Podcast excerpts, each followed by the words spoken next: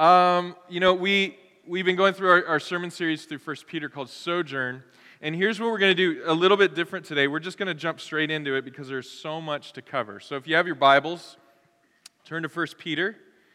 And we're going to launch off in, in uh, chapter 2, starting in verse 4. And we're going to read through verse 10. 1 Peter chapter 2, verse 4. Peter says this As you come to him, a living stone, speaking of Jesus, rejected by men, but in the sight of God, chosen and precious, you yourselves, like living stones, are being built up as a spiritual house, to be a holy priesthood, to offer spiritual sacrifices acceptable to God through Jesus Christ. Verse 6 For it stands in Scripture Behold, I am laying in Zion a stone, a cornerstone chosen and precious, and whoever believes in him will not be put to shame. So the honor is for you who believe, but for those who do not believe, the stone that the builders rejected has become the cornerstone, and a stone of stumbling and a rock of offense. They stumble because they disobey the word as they were destined to do. Verse 9 But you are a chosen race, a royal priesthood, a holy nation, a people for his own possession that you may proclaim the excellencies of him who called you out of darkness into his marvelous light. Once you were not a people, but now you are God's people. Once you had not received mercy, but now you have received mercy. Amen. Uh, let's, let's bow our heads and pray this morning. God, we thank you especially for those verses there, 9 and 10, that we are chosen, that we're a royal priesthood, that we were in darkness and now we're light, that once we were far from you and now we're close to you. God, I thank you that you've taken what seemed to be just a, a, a, people spread out and doing their own thing and walking our own way, and you gathered us together to yourself. And it wasn't the fact that we were doing so good that we caught your eye. Was actually the opposite, God, that we were sinners in need of a Savior.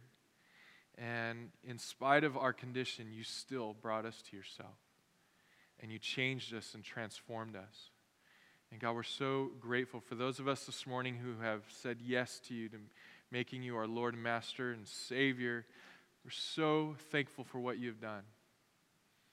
And so I pray that this morning, that as we sit under your word, Holy Spirit, will you rekindle? Will you remind us? Will you revive the fire that, that might have grown dim? Whatever the things in our lives that we have pushed away, God, will you come and remind us of the truth of who you are and who we are in you? We pray this in Jesus' name. Amen. So here, here's the temptation when we're reading through this scripture. Um, this, this could totally get lost on us, the context of this verse. When, when Peter uses words like, you are living stones built up, you are a, you're a royal priesthood, you are a holy nation, um, especially for our modern day context and culture, we don't really go, oh, yes, that's super exciting. I'm a living stone and I'm being built together. Like, I, I don't know about you, but I remember like even reading this this week. The, the Pink Floyd came to mind. You guys know what Pink Floyd is? Another brick in the wall. We don't need no. You guys? Okay, I'm showing my age here a little bit. But there's a line in that song that says, All we are is just another brick in. And yeah, you see, you guys know it. Okay. And for our modern day culture and context, when we hear that you are living stones built in to make something, part of our heart kind of goes, Ugh, I don't, I don't really like care for that, you know? Especially if we're Americans. We're like, America, you know? I'm an individual and like I have my rights and I'm special and all these kind of things. But see, we lose the context of that because we, we assimilate it in our own modern day understanding. But if we were to actually look at what the, what the author here is saying to what people he's saying it to, this would have been exciting news. See, remember, we're talking about the sojourn. we're talking about what it means to be exiles. And for someone who was who considered this earthly planet not their home, who considered themselves to be on a journey, a temporary home, who considered their home actually to be heaven, and to then experience all the, the persecution that came with that because they're different, and they're otherly. Remember, we talked about holiness, and it means to be set apart, set apart, and it means to be other than the world. And for a people who are going through this, to, to, to live out this like exile journey, when Peter says, You have been chosen, you are a royal priesthood, you are living stones, this would have been like such good news for them. Um, I, I, recently had a friend who took, I think we talked about this a couple weeks ago, but you know the, the ancestry.coms and the 23andMe, all those, those things, the DNA test, and then you find out uh, I recently just had a friend do this, and he came back and he found out he is uh, 40% Native American. And that's like that's pretty rare today. That's pretty, and that's a high percentage. Now, the reason why I'm telling a story is before he, he kind of didn't know. Obviously, that's why he took the test. And so in his thinking, he was just kind of like off on his own. But then he comes to find out that he's 40% Native American. Now, I don't know if you guys know what the, the ramifications of that are, but with the federal government, I mean, 40%, if you're Native American, there are privileges and rights that come with being a part of this, the nation. And it's almost the same when Peter's saying, hey, you, you once were just kind of doing your own thing, you were just kind of walking your own journey, but God, in His mercy, revealed to you that He, by His grace, drew you into Himself. And once you were a sinner, set apart, once you weren't a people, now you are a people. You have now have had this great inheritance. You now are part of something bigger than what you thought you were on your own. And, and all the privileges and the rights that come with that. But it's not just the privileges, it's not just the rights, it's not just the inheritance. There's also, you, you, you read through here, and there's things that Peter says, because you are, now there's these identities that come along with this, and there's these things that, uh, there, there are the indicatives of that, the truths of it, but now there's these imperatives. There are these necessary things that because of who you are that you need to work out. And so, what Peter's going to do, and, what we're going to package this morning, is, is look at four of those things. Because we are living stones, what does that mean for us who call ourselves Christians? My encouragement to you this morning is I know that when I preach this, I'm combating the idea of individualism. I'm combating the idea of, you know, we are an island to ourselves, right? We are, we are our own counsel. We are our own judge. And we like to be right and we like to listen to ourselves. Because that's the culture we live in. That's one of the highest things that is lifted up individualism. And so, my, my encouragement to you this morning is by the power of the Holy Spirit, allow God to chip away and chisel the individualism of your heart. Can you do that? I'm saying it too. Because there's things in this scripture that I go, I wish that kind of wasn't there. You know? I'd rather write my own version like Thomas Jefferson did with the Bible and just rip stuff out that I don't like. But we don't have that privilege this morning. So here's, here's some things I think are helpful for us as we are encouraged about what it means to be living stones. Number one, you'll see here in verses four and six, but is that this, this, these living stones that are built together are built on the cornerstone or the cornerstone. So look at verse 4. It says, As you come to him, speaking of Christ, a living stone rejected by men, but in the sight of God, what? Chosen and precious. You yourselves are like living stones. So, what Peter's doing here is he's akinning us, if that's a word or not, Betsy, you can, you can correct me later. But he is he's saddling us upside the, this sameness about who Christ is, the living stone. And he says, not only is he the living stones, but you yourselves are living stones. And not only was, uh, in verse 6, where it stands in scripture, Behold, I am laying in Zion a stone, a cornerstone chosen and precious. And look at this. And whoever believes in him will not be put to shame. That's a beautiful thing. See, not only is Jesus, our older brother, a living stone that we look at, and, and we are like living stones, but he was also rejected by men. He was also misunderstood, just like you and I on this exile journey, on this sojourner's journey. And not only was he rejected by men, but then God says something about him, God's attitude, attitude toward Jesus. He says, He's precious. And then he says the same thing about us, that we're precious. And see, the temptation for us as living stones is to put our foundation on the comforts of this world, is to put our foundation on the, the truths that we know and that we like. And, uh, you know, but the problem with that is like when Jesus tells the parable about the, the house built on the sand, what happens? The storm comes, the rain falls, the wind blows, and it says, and great was the fall of that house. Why? Because it was foundation was built on the sand. But the house that was built on a rock, the winds came, the rain bl- fell, the winds blew, and the house stood firm. And for you and I, who are living stones built together, Jesus is the, the, the cornerstone. Now, what is this thing, cornerstone? Um, you might have heard capstone. You might, it, it, what, what is this kind of understanding of what this means? Okay, so what builders would do back in these times is they didn't have concrete mixers like we have today. Anybody ever mixed concrete before? Okay, so a couple of us have done that. And so what you do is you take this chemical and this compound, you put uh, the right amount of gravel, the right amount of, amount of sand to get the, the, the, perfect texture and perfect mixture so that you can, you can pour this uh, foundation out in a liquid form. And then what happens is it gets hard and it's, it's concrete, right? These guys didn't have that luxury. What they would have to do is find a cornerstone. And what a cornerstone was, is they would search hard and long for what they could find as the most perfect square stone.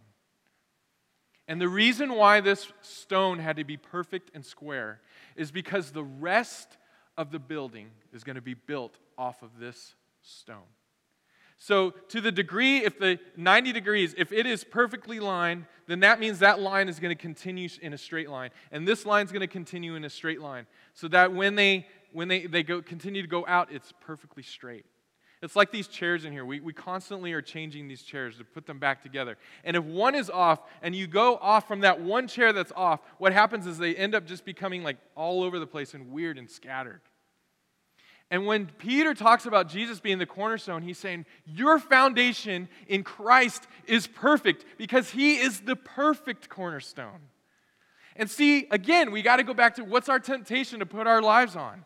It's other things. It's things that we find familiar and comfortable with. But when we align ourselves with the perfect cornerstone, we get a firm foundation in Christ. For those of us who are sojourners, for those of us who are exiles, this is good news. You don't have to give in to the things of the world, you're free from it. You're free from having to say yes to your temptations. You're free from having to reap the consequences of putting your hope in something that is not going to stand. That's such good news. Uh, you know, we, were, we lived in Houston for a while, and the year, a year later, we, we moved to Houston. Guess what happens? Hurricane Ike comes through. And I remember when we first got there, everyone was like, don't worry, there's, we, have, we, we won't get a hurricane for a long time. You know, it's like every so many years. Don't worry about it. We move there. Thank you very much. Hurricane comes. And being from Southern California, my only understanding of natural disasters was earthquakes.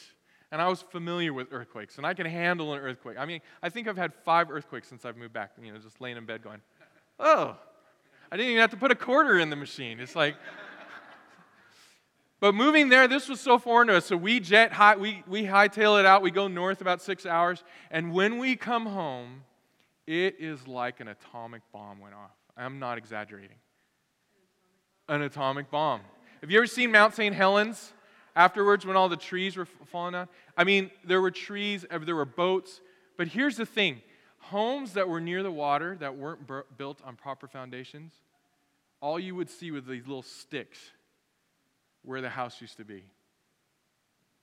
And what did the building codes they changed after Hurricane Ike? You want to build a house near the water? Okay, you had to go 20 feet deep in your foundation. Now you got to go 30 feet. And it's got to be so many feet high. And it's got to be, the pillars have to be this big around. Why? Because the foundations weren't strong enough. Jesus is the only firm foundation. I don't know what your foundations are built on. Is it 50% Christ, 50% your own good thinking? Is it 90% Christ, 10% your own good thinking? See, that 10% is going to get you in trouble. Thanks, man. It's true. My challenge to us this morning put all your chips in on Christ. Be all in. He's the only firm foundation. Not only do we have a, a firm foundation in Christ, but we are living stones that are built to form a temple. Look at this. In verse 5, you yourselves, like living stones, are being built what? As a spiritual house. A spiritual house, a temple. A place where the presence of God resides. That's what a temple would have been for the, these ancient worshipers. Okay, we, we have now, we still have temples. You know, you might see a Buddhist temple or, or a temple, uh, Islam house of worship, whatever it is. And, and these are known for these religions as a place where God's presence is. But when Peter uses it not as physical buildings, he's talking about us as people. He says, You are a temple. He's saying, The presence of God, if you have given yourself over to Christ, the presence of God dwells in you. Now, what does it mean to be a living temple? I think the connotation here is highly relational because we are living, you know, on the outside of the facade of this building. Have you ever seen it? Take a look at it when you walk out today. But you'll notice it's not just this one stuccoed wall. What it is is all these different stones placed together, right? And whoever built that they had to specifically pick each stone to see how it would fit together. There might have been some, some stones that the, the architect or the builder went and go, oh, this one's not going to fit in the way it is. And so let's chisel off some of this so it can fit perfectly in here. There might have been some stones that were just too rough and too rigid. And so the builder had to like sand it down. Or the builder might have had to notch off this sharp edge that would have caused damage to the, I don't know. But see, what the builder did is he, take, he took all these stones, and what he didn't do is make them all symmetrically like bricks. What he did is he took the essence of the stones, he changed them, he transformed them, he sanctified them, so to speak, and then what he did is he placed them into the wall. And so you and I are just like these stones on this facade of the building. But not, we're not dead, we're living. And so because we're living, what? What happens? There's relationships. Relationships can get messy. What's that saying? If you ever find the perfect church, don't go. You'll ruin it. It won't be the perfect church anymore. Why do people say that? Because there's no such thing, but also because relationships get funky. It gets, Marianne and I call it crunchy whenever we're crunchy with each other. We could be crunchy, but here's the thing about being living stones a living stone who has its foundation on Christ doesn't take its toys and go home when it gets its you know what i'm talking about? You know kids on a, on a, on a baseball field where the one kid's losing and he's like fine i'm just going to take my bat and ball and go home because i'm losing. We do that sometimes with each other. Somebody offends us and goes we go fine i'm out of here. I'm taking my bat and ball and go home. Living stones don't bite each other to try to get ahead. They understand that the foundation is Christ.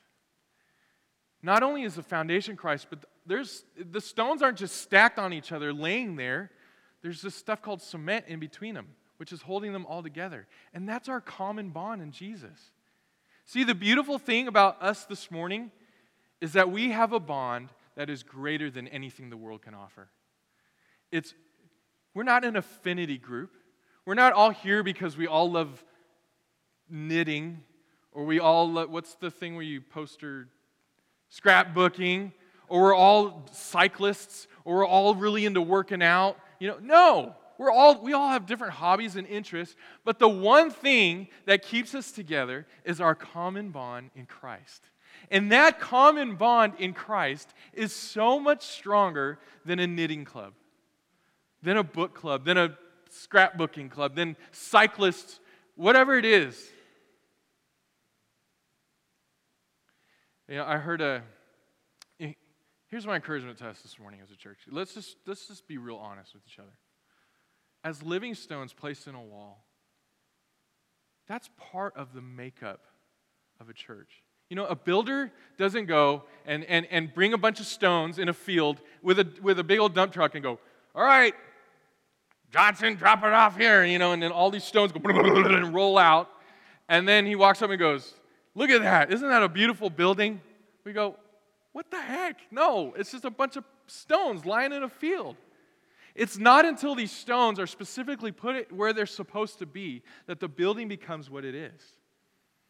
Where was I going with this? I don't know. But here, here's my challenge. Oh, I know what I was going to say. See, our temptation is because we sometimes want to go, well, how come my stone isn't like in the center and the top? How come my stone seems smaller and at the bottom? Or how come my stone is hidden behind that stone? What's up with that? And we fight for all these positions. But here's, here's what we're supposed to do. Look at, look at 1 Corinthians chapter 12. Man, I'm running out of time, you guys. 1 Corinthians chapter 12 verse 12. Paul gives us this encouragement about the body of Christ and he says, "For just as the body is one and has many members, and all the members of the body, though many, are one body, so it is with Christ. For in one spirit we were all baptized into one body, Jews or Greeks, slaves or free, and all were made to drink of one spirit. So if you're a knitter, if you're a worker outer, if you're a scrapbooker, if you're a bicycler, whatever it is, if you're if you're tall, short, thin, not as thin, you know, all those kind of things. For the body does not consist of one member but many. If the foot should say, Because I'm not a hand, I do not belong to the body, that would not make it any less part of the body. And if the ear should say, Because I'm not an eye, I do not belong to the body, that would not make it any less part of the body. If the whole body were an eye, where would the sense of hearing be? If the whole body were an ear, where would be the sense of smell? But as it is, God arranged the members in the body, each one of them, as He chose. If all were a single member, where would the body be?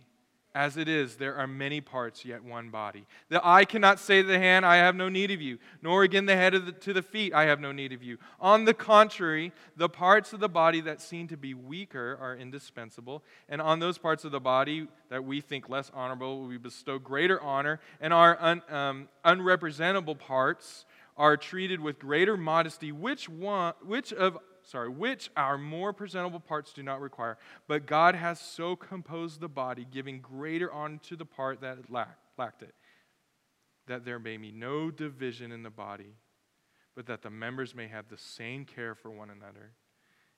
If one member suffers, what does it say? All suffer together. If one member is honored, all rejoice together. Man, Paul just like drops the mic, right? Boom. And when we are tempted to go, eh, my little stone smaller? Or, eh, I want the biggest centerpiece.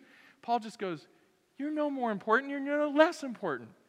You're all important. And here's the thing when we don't participate, what happens? Part of the wall's missing. When we don't play our role, we take our stone out and go, I'm taking my toys and going home. Then we're like, hey, I feel that pain. There's a story about this, this building was falling down, and none of the architects could figure out what was going on. Bernie might appreciate this because he's an architect. And they, they, they racked their head and they said, We need to, you know what we need to do? Is although we see on the outside and the top seems to be like tilting, we need to go down to the foundation and find out what's going on. And what they found out was a janitor was in the, in the basement of the building, and every week he would get a little hammer and a chisel and knock out pieces of the brick and take it home because he was building a wall. And what he thought was no one will miss this one little brick. No one will miss three little bricks. But see, because those little bricks were so important to the foundation and to the structure of the building, that it just began to fall. No one went down to the, build, the basement and go, oh my goodness, look at this basement. It is beautiful. No, everyone stands on the outside and goes, oh my gosh, what a beautiful building. But they're just as important as the people gawking on the outside, the bricks are, as the bricks that are in the foundation. And for any of us here this morning goes, well, I'm not the preacher. I'm not leading worship. I'm not, but ah, it doesn't matter. Every single one of us is important. When you don't show up, you don't show up, and it matters. Don't believe the lie of the enemy. All right. Oh my gosh, we're running out of time. Not only are we built to form a temple, but we are built to be a priesthood. Look at verse 5. You yourselves, like living stones, are being built up as a spiritual house. What? To be a holy priesthood, to offer spiritual sacrifices acceptable to God through Jesus Christ. Now, what is, what is this priesthood? That's not another, that's another word that we don't normally use every day. You know, I'm not going to like go to Best Buy and t- talk about priest. I don't know why Best Buy, but you know. You're not going to strike up a conversation with most people and talk about priests. They'd be like, "Are you like, are you like hardly really hardcore religious? Are you part of a cult? Like, what is that? Like, so our understanding of what a priest is is kind of clouded sometimes. But what a priest is, what Peter's talking about, a priest is someone who would mediate between God and man. Okay, so if I was a priest in these in these times, Isaiah would have messed up because that's typical. And he would have come to me and he would have said, Dear priest Kelly, will you offer a sacrifice to God on my behalf? Because I was set apart to do this. Now, here's the beautiful thing for those of us who are exiles sojourning, when, when Peter's saying, This is who you are, he's saying, You're a royal priesthood, you are priesthood. This, what he's saying is, We've cut out the middleman, all right? It's like going to, if you're a car salesman, please forgive me. But if you've gone to ever tried to buy a car from a dealership, what do you do? You can't go to the sales manager. You have to go to the salesman. And if you're like, well, we want this car for 10,000, he's like, I don't know. Let me go talk to the sales manager. And then what happens? He goes to the sales manager. You come back, you're like, oh my gosh, all he's got to give is yes or no. And he comes back, he said, well, he said this. And then you go, well, you tell him this, right? And then he goes back and he goes like, he doesn't want it. I don't know. I'm trying to make some money. He goes, well, can you just give him the deal? And you, you know the whole shebang, right? And we hate that process. Why? Because we just want to go straight to the guy and be like, this is what I want to pay. Take it or not. I'm out of here. And what becomes a four-hour thing, we could just do in 10 seconds. See, the beautiful thing about when, when Peter says you are a priesthood, he said, you don't have to go like to this guy and say, well, tell God I'm sorry. And then he goes, hey, uh, God, he says he's sorry. And what do you want to say? Well, tell him I forgive him. And then so you go back, well, he says he forgives you. Well, tell him I'm thankful. Okay, well, y- that's over. We go straight to God and we go, God, I'm sorry. Please forgive me. We have the conversation face to face. Now, the context here, too, though, is Peter's not just encouraging people and saying, hey, you're a priesthood. There's a relational aspect because he says, you're living stones built together to be a temple who does what? Oh, you priests, if we can turn that into a verb. We priest. Now, what does a priest do here? He says, what? Look at in verse 5 to offer spiritual sacrifices. What are these sacrifices that Peter is talking to us? About. Yes, it's worship. Yes, it's all of who we are. Yes, it's us living our day in and day out and surrendering all of who we are to God as worship. That includes our finances, that includes our time, that includes our, our talents, all these things that we serve. But here in the context, if you notice back in, in chapter 2, remember when Peter says, So put away what? All malice, envy, strife, etc., etc. See, for us, who are living stones built together, standing shoulder to shoulder, built in a wall where we can see each other, have to rub, you know, elbows with each other. Some people, whatever it is, we're in proximity to each other. We're eating meals together. We're in life groups together. We're singing together. We're, we're encouraging each other together. It's this life happening. And so he says, offer spiritual sacrifices relationally. And I would suggest that we could take those so put away like malice, deceit, hypocrisy, envy, slander, and we replace it with the spiritual sacrifices that God has called us to do. So, with malice, what do we do? We love one another. With deceit, we speak the truth in love to one another. With hypocrisy, we're authentic. With envy, here's a big one we celebrate each other. When, just when he says, when one, one part of the body suffers, we all suffer. When one part of the body rejoices, we all rejoice. And so if somebody gets a job promotion, we don't go, wish I got a job promotion. We go, dude, that's awesome! Right? Let's celebrate. Why? Because when you benefit, I benefit. I don't, I don't stub my toe and go, stupid foot, I'm going to cut it off so I never stub my toe again. Or you, get how like bizarre this is that we treat each other with contempt because we don't understand that we're living stones built together. And when, we, uh, when, P, when Peter says to offer spiritual sacrifices as a priesthood, he's saying live in relational harmony. Why? Because the common bond of Christ cements you, and you have a common bond. You have a, you have a firm foundation of Jesus. It's a beautiful aroma to God when we do this. You know, this whole priesting thing that you would offer incense to the Lord and God would be pleased with what he smelled. When you and I dwell together in unity and are loving one another and we're sacrificing for one another, that is like putting incense on the altar of sacrifice to the Lord. And when it goes up into the heaven, he smells and he goes, Oh, I love the way the church smells. It's almost like a steak dinner when you smell it. He's like, mmm, it's so good. That's how I think about it. Well, that's what smells good, okay? Number four, what's our, what's, what else do living stones do? And we'll end with this. Living stones are built to proclaim praise.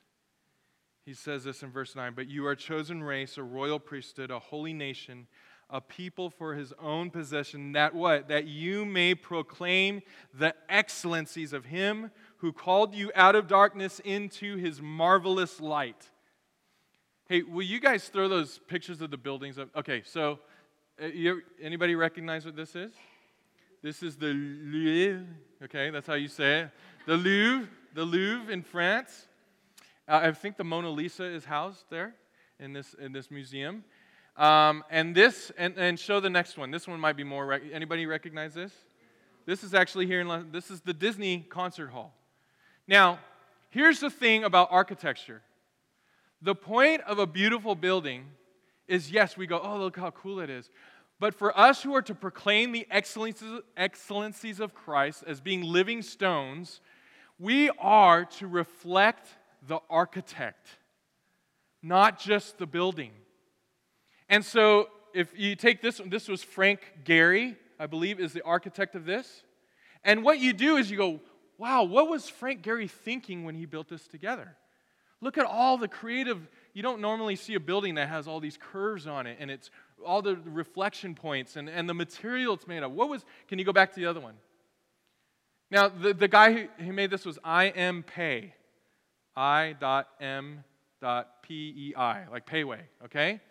And this guy, you, you look at him and you go, man, he must have a look at more of a methodical, very uh, mathematical approach to the way he builds buildings, and everything is perfectly, you know, structured. And so, what, even though the building is interesting and beautiful, the point of looking at a building is to say, who was the architect of that?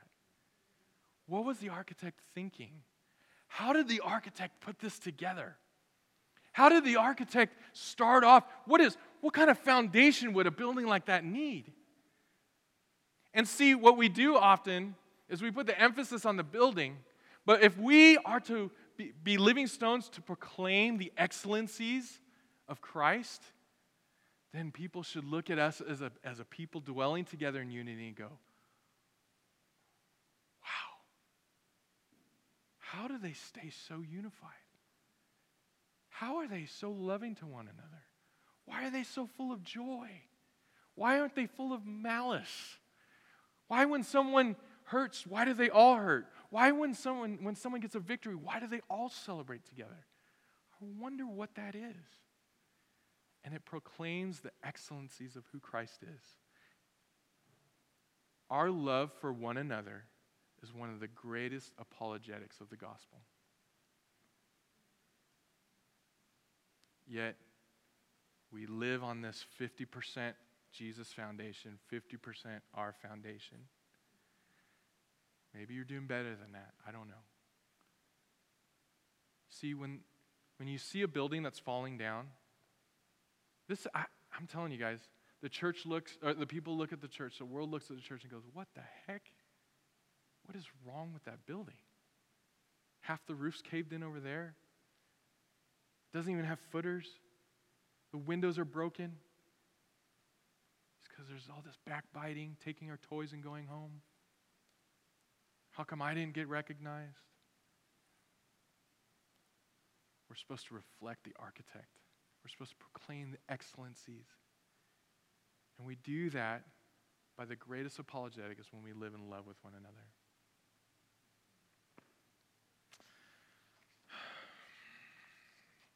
Man, we're out of time. Will you stand with me this morning?